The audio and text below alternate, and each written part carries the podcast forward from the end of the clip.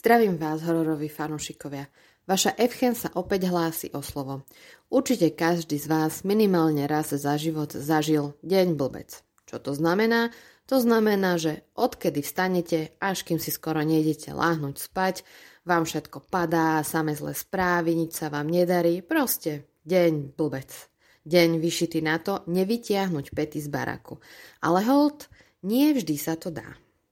Takýto deň zažíva alebo zažil aj hlavný hrdina z našej krátkej poviedky z cyklu Epochové poviedky s názvom Taká normálna novinová správa.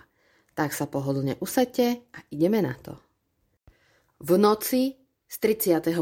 októbra na 1. novembra sa v jednom z nitrianských internátov odohrala strašná tragédia.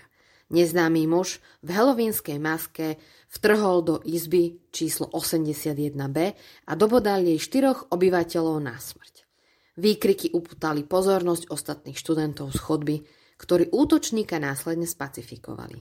Nik nechápal, čo ho viedlo k takému brutálnemu činu, veď zavraždených chlapcov ani len nepoznal. K tomu sa vrah vyjadril nasledovne. Pomýlil som si izbu. No uznajte, nehovorila som. Deň blbec.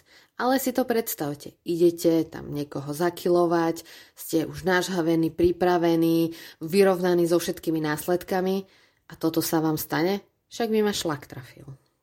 Asi podobne ako toho nášho hlavného hrdinu. Ja vám ďakujem za pozornosť, dúfam, že poviedka sa vám páčila a počujeme sa na budúce.